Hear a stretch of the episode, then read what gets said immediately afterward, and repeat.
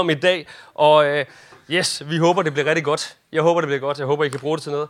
Og øh, ellers så må I øh, sætte snus på i jeres liv den næste halve time. Men øh, jeg har i hvert fald mikrofonen nu. Yes, det sidste gudstjeneste om søndagen her i år. Vi har sted på lørdag. Husk det. Ej, at forglemme. Det er vigtigt. Det er julen. Det er der, hvor vi skal fejre Jesus i endnu højere grad end ellers. Vi skal snakke om en stjerne skinner i nat. Og nu kommer jeg, jeg bare roligt, jeg skal nok lade være med at synge mig igennem stroferne. Jeg skåner jer. Jeg skåner jer nu. Er ikke taknemmelig for det? Hvis I ikke er glade for noget af det, jeg siger, så skal I i hvert fald være glade for, at jeg ikke synger højt for jer. Det er, det er min kone, hun har bare hun har sagt, at jeg er ammen til det. Altså, det er 10 nu stille Simon i bilen. Eller hun skruer op for musikken, for hun, faktisk, hun kan ikke lide høj musik i bilen, men det lyder bedre end min stemme. Så, så yes, nu, er, nu i den hellige time står vi i stjerneskær og hører klokkerne kime, for nu er julen her. Der skulle have været fire lys tændt, men der er fire lys tændt. Det, det kan, vi, kan, vi, kan vi lige forestille os det øjeblik? Kan vi forestille os det? Alle fire er tændt, og det kører. Yes, det, det er så godt. Julen er her. Fjerde i advent, det er sidste slag, før juleferien starter, før juleaften er her, før flæskestegen skal spises, fortæres, fordaves, og forhåbentlig ingen af os skal udpumpes. Lad os alt med måde. Og vi skal alle sammen fejre julen og det, som det egentlig handler om. Jesus. Det er faktisk det, som det først og fremmest handler om. En nyfødt kærlighed sover. Nu er Guds himmel nær. Hvor lange vandringer over, stjernet, stjernen stjernet. Stjernen er stanset her. Vi behøver ikke vente længere, fordi I ved I hvad, den lange vandring er over. Og det kan godt være, at nogle af jer måske har tænkt, bare til jul, det var da langt at vente. Men ved I hvad, nogle, nogle, nogle af os, vi synes måske også, at livet indimellem er lidt udfordrende, er det ikke rigtigt? Men det, der er så fantastisk med troen og med livet med Jesus, så er den lange vandring over, fordi I ved hvad, det værste er overstået. Fordi så snart han er i vores liv, så skal alt det andet nok gå. Når vi først får ham ind, så kan det godt være, at livet er svært stadig. Det vil det være indimellem. Men han er der sammen med os. Det, der er så fantastisk, det er, at den lange vandring er over, er jo et symbol på de her vise mænd, de her tre vise mænd fra Østerland. Og øh, jeg har bedt Henrik om at klæde sig ud. Nej, bare rolig. Øh, han sidder og tænker, åh oh, nej, åh oh, nej. Jeg ved ikke, om I siger de der krybespil. Så kommer de der tre vise mænd fra Østerland. De har været på en lang vandring. En lang, lang vandring. Og sådan kan livet nogle gange føles, er det ikke rigtigt? Hvor man går mod et eller andet, og det tager bare så lang tid, og nogle gange så tager det længere tid end normalt. Det tager kun 5 minutter at handle i fakta, men ved I hvad? Det tager længere end 5 minutter, er det ikke rigtigt? Og det er derfor, de lukker nu. Fordi de, de holdt ikke deres løfte. Nej, nej, nej, vi skal ikke trampe på dem nu. men livet er en lang vandring nogle gange, og sådan kan livet nogle gange føles som en eller anden hvileløs vandring. Og øh, det kan føles nogle gange som, at man er lidt sådan en hovedløs kylling, der bare render rundt og, og jagter sin egen hale som en eller anden hund, og man ved ikke rigtigt, og, hvad man skal gøre sig selv. Og man, man leder efter et eller andet, man leder efter et formål, men det, og det, det, det ultimative formål med livet er at leve et liv med Jesus, et liv for Jesus. Fordi det, der er med et formål, når vi har et formål at leve for, noget at leve med, så betyder det, at den lange vandring ikke vil føles så lang. Så vil den være det værd. Fordi en lang vandring er hårdt. Er det ikke rigtigt?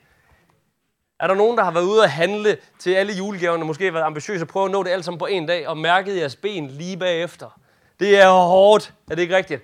Det er hårdt at gå langt. Det er hårdt at løbe langt. Det er hårdt at være aktiv. Men livet er et maraton. Og derfor har vi brug for at sætte nogle ting ind i vores liv, som gør, at, at vi kommer godt igennem det. Og en af de ting, som vi kan tage i vores liv, som hjælper dig til at komme godt igennem dit liv, igennem det maraton, som livet heldigvis er. Livet er godt og langt. Er det ikke rigtigt? Der er det godt at have Jesus med os. Så hvad er det, du lever for? Hvem er det, du lever for? Se himlen ligger og hviler på jordens gule strå. Vi står ved krybben og smiler, for vi er fremme nu. Der er den her glæde over at være ankommet. Der er den her forventningsglæde, som bliver forløst, som bliver indløst. For et børn, så er det juleaften, at forventningsglæde, den kommer til et klimaks, og de kommer til at blive pumpet op på sukker og alt muligt, og det bliver fuldstændig, Woo! er det ikke rigtigt? Der er den her forventningsglæde, når man kommer i mål. Den der, vi klarede den, vi er der. Og det, der er med livet, det er, at vi er ankommet. Fordi Jesus, han har lovet os, at han vil genoprette alt. At han vil gøre alt godt igen. Han vil allerede nu begynde at gøre noget. For som vi sagde før, himlen er nær. Vi står ved krybben og smiler, fordi vi er fremme nu. Jesus, han er her nu. Han er til stede. Han er tilgængelig for os alle sammen. Vi er ankommet, men dog alligevel ikke helt endnu. For der er et liv, der skal leves nu. Der er et langt liv, som venter os i evigheden. Der er et langt liv i himlen engang. Men indtil da, i mellemtiden, så har vi et liv her. Og det, der er så fantastisk, det er, at Gud han ønsker at være en del af det liv lige nu.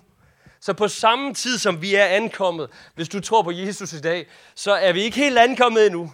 Der er et paradoks. Der er det her skisme, hvor at, der er den her spænding. For det livet fortsætter. Det er ikke sådan, at man bliver frelst, og så slutter livet heldigvis. Det er ikke sådan, at løfte din hånd til frelse, og så, så ryger det op i sådan en eller anden op i himlen. Det, uh, det var lidt freaky, ikke? Øhm, ja, ja, det var lidt voldsomt, tænker jeg. Jeg tror, jeg vil blive dybt chokeret i hvert fald, hvis jeg står og laver sådan et alderkald, og så lige pludselig bliver folk bare væk. Det var lidt skræmmende. så vil jeg skrige. Her kan vi drømme om den fred, som vi skal eje en gang. For dette barn har himlen med, og jorden fyldes med sang. Det er derfor, vi kan vælge at sige, at vi priser Jesus i dag. Det er derfor, vi kan løfte ham op. Det er derfor, vi kan glæde os over, at han er her. Fordi vi kan drømme om den fred, som vi skal eje en gang. Den fred, som venter på os, men som også på en eller anden måde er her nu. Fordi det, som Jesus gjorde, da han blev født, det var, at han tog himlen med sig. Guds rige begynder ikke, når vores liv slutter. Guds rige begyndte den dag, du sagde til Jesus ja til, at han flyttede ind i dit liv. Og det er derfor, at jorden fyldes med sang, når vi træffer den beslutning.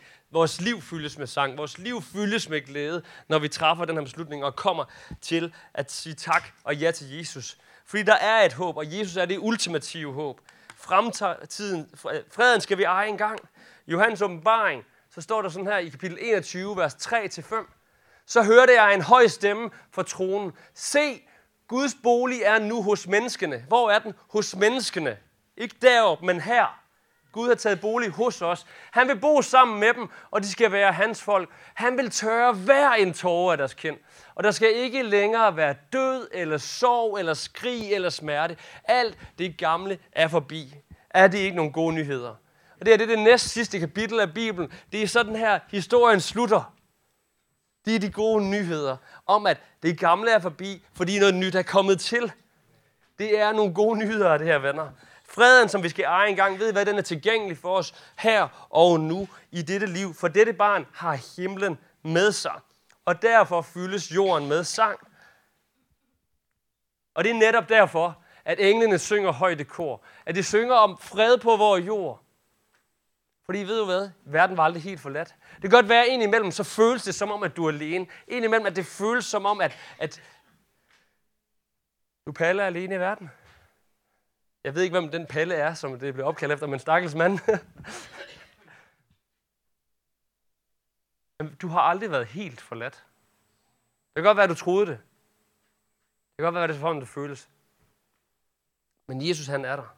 Og han er der altid. Amen. Bare rolig, jeg er ikke færdig nu. Bare rolig. Til alle jer, der tænker, åh oh, nej, ikke stop nu, Simon, bliv endelig ved. Bliv ved, bliv ved.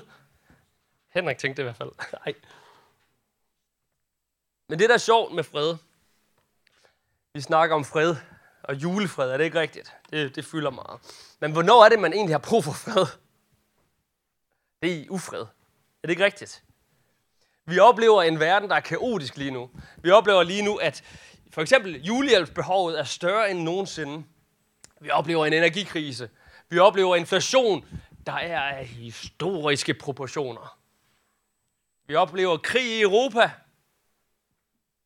Vi oplever nogen, der kalder det her for det faderløse samfund, hvor at, at der mangler fædre i dag.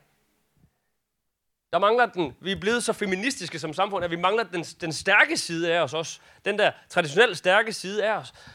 Hvor, at, hvor, hvor er vi henne? Alle mænd er blevet vatnæsser. Nej, det ved jeg ikke. Det er der nogen, der mener. Jeg citerer folk bare roligt. Jeg peger ikke på jer.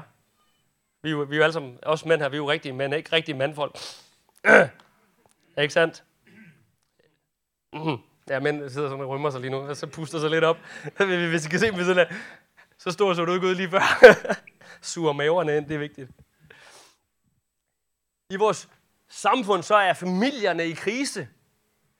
I 20 procent af os, vi har brudt en relation til den nær familiemedlem.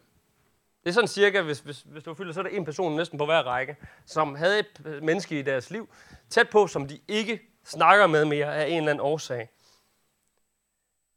Vi oplever, at der er brudhed mellem forældre, mellem børn, mellem søskende. Vi oplever en masse skilsmisser. Vi oplever, at det danske samfund er det samfund i Europa, hvor de unge drikker mest. Vi oplever, at ventetiden på psykiatrien stikker af, ikke fordi der er nedskæring i psykiatrien, men fordi behovet og efterspørgsel stiger så voldsomt. I, I det danske samfund, så er det faktisk således, at en tredjedel af alle de børn, der bliver henvist til psykiatrien, af deres læger, af en psykolog, af deres læge, de bliver afvist. Det er faktisk en tredjedel, hvor professionelle folk har sagt, at de har brug for hjælp, men hvor vores samfund siger, ved hvad, det kan vi ikke. Vi har ikke plads. Der er pres på. Måske for dig er det dit job, der frustrerer.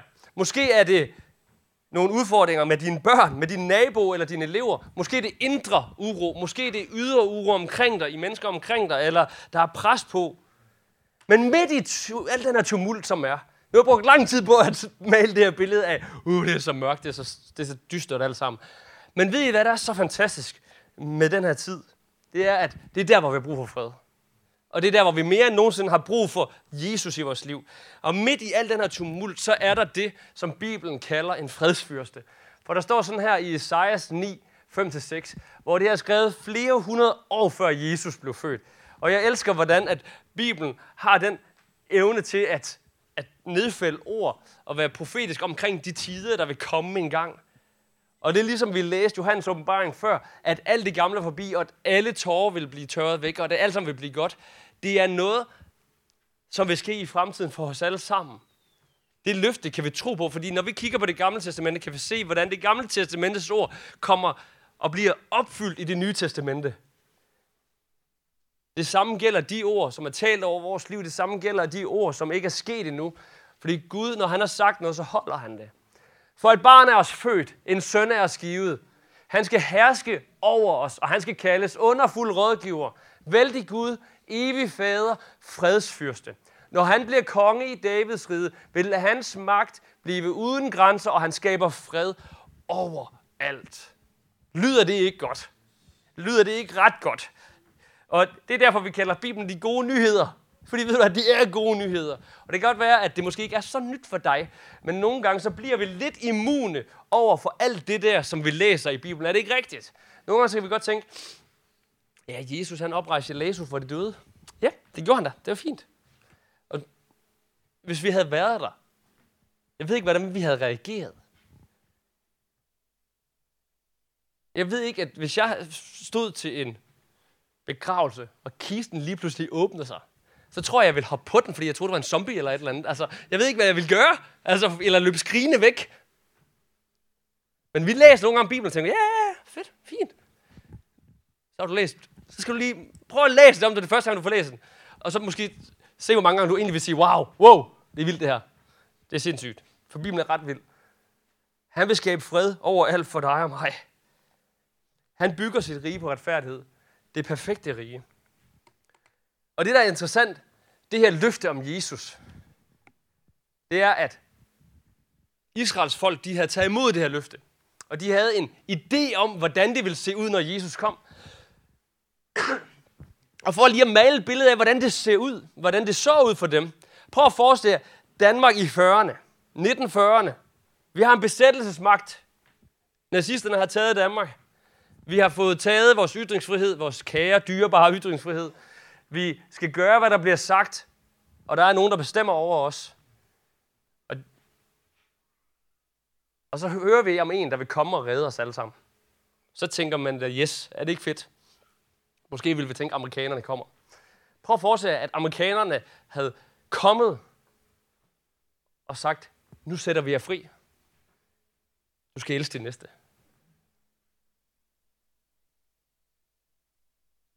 Og mange har været skuffet over det. Tænker I ikke det? Han må ikke været lidt skuffet. Det var det i dag. Det var, at de kom og gav os en krammer, og så gik de igen. Da Jesus kom, så kom han midt i et tid, hvor at romerne havde besat Israel. Og når jeg siger besat, så nazisterne var ledet, men det var de der romere, altså også ret vilde. De var, de, de var ret vilde. Det er de korsfæstede folk, hvis de lavede ballade. Det, det er sådan ret hæftigt. Det er ret hæftigt, ikke? Kan vi blive enige om det? Ret, se, vi er blevet immune. vi er blevet immune over på Bibelen. Korsfæst, det var ret voldsomt. Det er sådan, Wah! Ja, det er, sådan, det, det er forfærdeligt, ikke? Og så kommer Jesus. Og så tænker de, så er det nu, der er frihed. Og så siger han simpelthen, Guds rige er nær. Vi skal elske vores næste. De blev skuffet. Fordi de forstod egentlig ikke, hvad det var, han sagde. De forstod ikke, at der var noget, der var større end den situation, de stod i. De blev dybt skuffet. Og der er det der paradoks af, at Jesus kommer midt i en besættelsestid for at give frihed og fred. Men ikke fra romerne. Men frihed og fred igennem enhver situation, som man end måtte stå i. Fordi det Jesus vidste er, at det kan godt være, at romerne er her lige nu, og romerne er forfærdelige, og det er forfærdeligt at leve i et besat land. Men livet går op og ned. Livet vil have udfordringer, om landet er besat eller ej. Livet vil have sine udfordringer. Livet vil gøre ondt indimellem. Og det, der er så fantastisk, er, at Jesus han var større end bare den der tidsbesættelse, fordi han kom for at give en frihed, som gør, at hvad end vi støder på, hvad end det er sæson, om det er den bedste sæson, du er i, om du er på bjergets top, som vi sang før, eller ved bjergets fod, så kan du opleve fred. Det er den slags fred, som han snakker om, at han vil give dig midt igennem enhver sæson. Det gælder også for Paulus. Og hvis vi læser det nye testamente, så var han en prøvet mand på et tidspunkt. Altså, jeg ved ikke, jeg ved ikke, næsten, det er næsten hans CV i, hvor meget smerte han har gennemgået for Jesus. Det er lidt voldsomt, hvor han skriver, hvor mange gange han er blevet pisket, hvor mange gange han er blevet fængslet, hvor mange gange han er blevet tævet, hvor mange gange han er blevet jagtet og alt muligt, hvor man tænker bare, altså det, den mand er jo vanvittig. Altså, jeg tror, jeg havde sagt op for længst næsten. Men han blev bare ved. Han blev bare ved. Fordi at han oplevede, at Gud havde kaldet ham til noget, som var vigtigere end hvad end der skete for ham, imod ham. Og han havde den her oplevelse, og han siger det her mod slutningen af hans liv, vel at mærke. En prøvet mand, som har prøvet på måder, som jeg håber for Guds skyld, ingen af os nogensinde vil blive prøvet. Han siger sådan her, i Filipperbrevet 11, 4.11 står der, det er ikke fordi, jeg led nogen nød. Jeg tænker, alt er relativt. For jeg har lært at være tilfreds med det, jeg har. Jeg ved, hvad det vil sige at klare mig med lidt, så vel som det er at have overflod. Jeg har lært hemmeligheden ved at være tilfreds i enhver situation.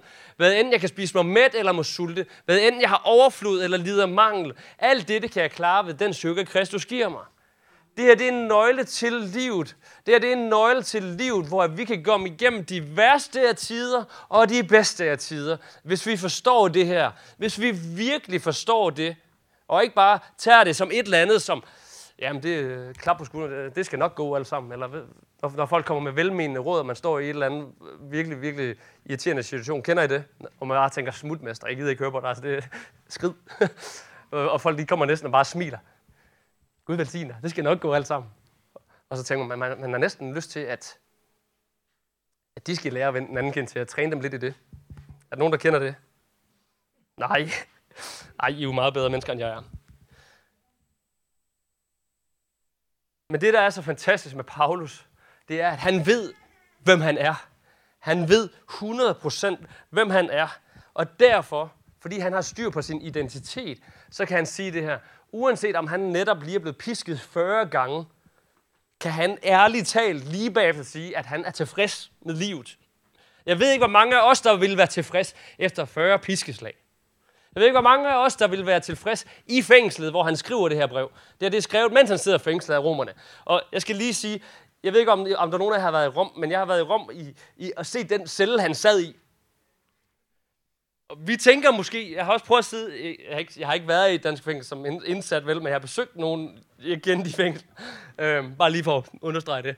Og det, det er, jeg kan, det, det er simpelthen, det er, jeg skulle lige sige, sige det Paradise Hotel, men det er jo noget helt andet.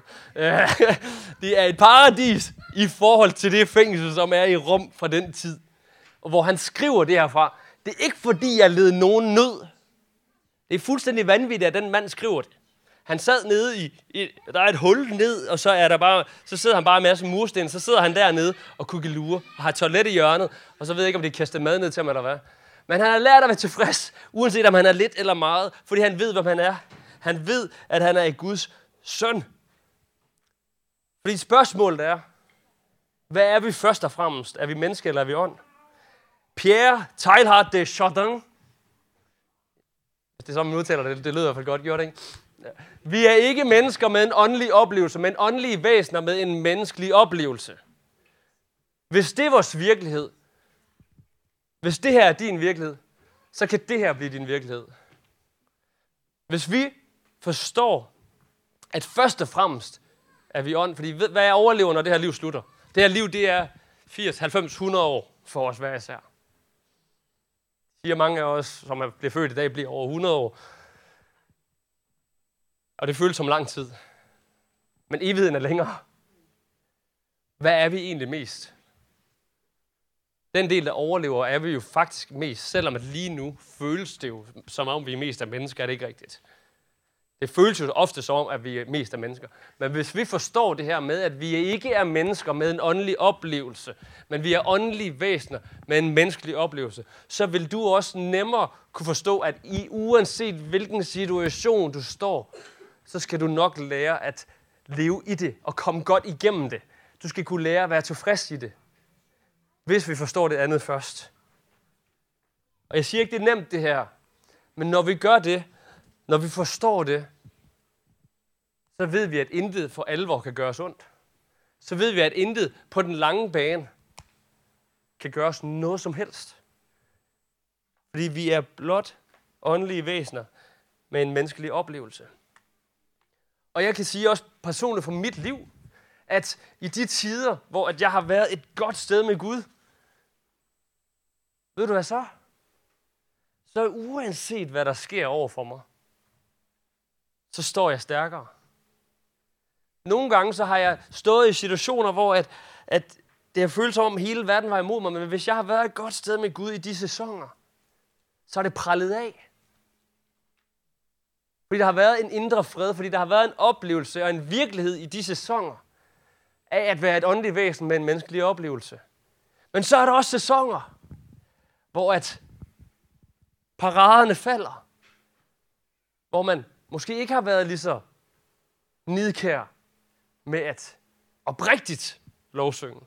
Man har ikke været lige så nidkær med at læse sin Bibel. Man har ikke været lige så nidkær med at huske sin bøn, huske at lovsynge og huske den her relation med Jesus. Og paraderne falder.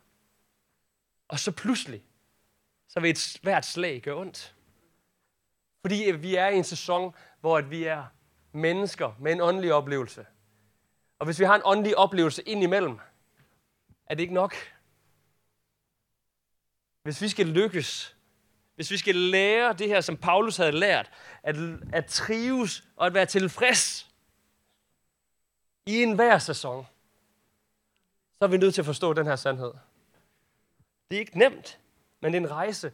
Og jeg kan love dig for, at jo mere du gør for at få styr på dit indre liv, jo bedre vil dit ydre liv føles. Fordi at, så er det fuldstændig hammerne ligegyldigt, hvad det er for nogle bolde, der bliver kastet mod dig. Fordi du har en overbevisning om, at Gud er større. Det kan godt være, at det gør ondt lige nu. Men i det store hele, er det smølfespark. Det gør ikke noget. På den lange bane er det underordnet. Hvem er, hvad er det, vi finder vores identitet i? Må det her blive en sandhed for os hver især? Det handler om perspektiv. Fordi Jesus, han kom ikke, som israelitterne havde håbet, for at fjerne al smerten her og nu. Men han kom for at pege hen mod, der er en dag, hvor det slutter. Og han kom for at sige, ikke det der velmenende råd, som, som jeg sagde der med, at bare roligt, det skal nok gå over. Det skal løbes væk. Nogen, der kender det. Sådan er jeg vokset op. Jeg havde et par brødre, de kunne godt lide at køre på mig. Sådan. Jeg kan huske en gang, så skulle jeg lære at blive hårdfører på en fodboldbane. Så, øh, og jeg, jeg så op til mine brødre, så jeg gjorde hvad som helst, de sagde. Så øh, deres, deres træning af mig, det var, at jeg skulle stille mig i midten, og så stod der en cirkel af gutter, der var 5-6 år ældre end mig, så skulle de bare skyde på mig. Jeg tænkte, det var træning, de tænkte, det var sjovt. øhm, det var så godt. Men det lærte, faktisk mig, nu, lærte mig faktisk at blive hård. Så det der med, at det der ikke slår dig ihjel, det gør dig stærkere. Yes, jeg har prøvet det. Øh, noget af det i hvert fald. Det var god træning. Så kunne man klare nogle voldsomme taktikker. Men det handler om perspektiv. Jesus kom ikke for at fjerne al smerten og alle problemerne her nu. Han kom for at være os med os i det, igennem det. I missionsbefaling i Matthæus 28, 18-20, så læser vi om, at hvordan Jesus han kalder os til at gå ud til alle, alle mennesker, her der alle vegne, og vi skal prædike om, om budskabet, og vi skal skabe disciple, og vi skal døbe dem og alt muligt. Men det, som han slutter af med at sige, det er, at, og husk, og hvor mange ved, at når Jesus siger husk, så er det vigtigt at huske det. Jeg ved ikke med jer, jeg har brug for nogle gange at huske ting. Og jeg kan huske på tidspunkt, så gik jeg igennem en svær tid, og så havde jeg faktisk taget det her skriftsted med Filipperbrevet. Uanset om jeg lider mangel eller jeg har overflod, så har jeg lært at være tilfreds i enhver sæson. Det har jeg fået som en påmindelse to gange til mig selv om dagen. Så popper det op på min telefon. Husk at være tilfreds. Nå, okay, fint nok. Husk at være tilfreds. Åh, oh, fint nok. For ved hvad? Så er det det, der fylder os. Nogle gange har vi brug for at påminde os selv om ting. Jeg plejer at sige, sige til folk, at hvis, hvis de siger noget, jeg skal huske, skriv det lige til mig, for jeg kan ikke huske noget som helst. Jeg ved ikke, hvad der er sket. Efter jeg er blevet 30, så der er kortsluttet et eller andet. For hver information, jeg får ind, så er der noget, der rører ud. Og øh, jeg har en masse vigtig information om gullig Gris, der har overtaget andre ikke så væsentlige funktioner i min hjerne. Så jeg kan nævne en masse om gullig Gris og om Blaze og alle mulige andre ting. Og alle de andre uvigtige ting kan jeg ikke huske. Så hvis jeg skal huske noget, så beder jeg folk om at skrive det til mig, så jeg kan skrive det ind på min telefon. Jeg har en 10-20 påmindelser hver dag på min telefon, for ellers får jeg intet gjort. Så sidder jeg derhjemme og tænker på gullig Gris. Jeg har brug for det. Og når Jesus siger husk, så er det simpelthen så vigtigt, at vi gør et eller andet for at huske det. Og hvis du ikke kan huske det i egen kraft, så skriv det på din telefon. Jeg kan huske, da jeg var teenager, så, så skrev jeg skriftsteder op på, hængte det op på værelset. Sådan nogle ting, jeg skulle huske eller et eller andet. Noget, som betød noget for mig der. Jeg satte nogle ting i værk, så at jeg kunne huske det. Som teenager huskede jeg det dårligt. Det handler om perspektiv.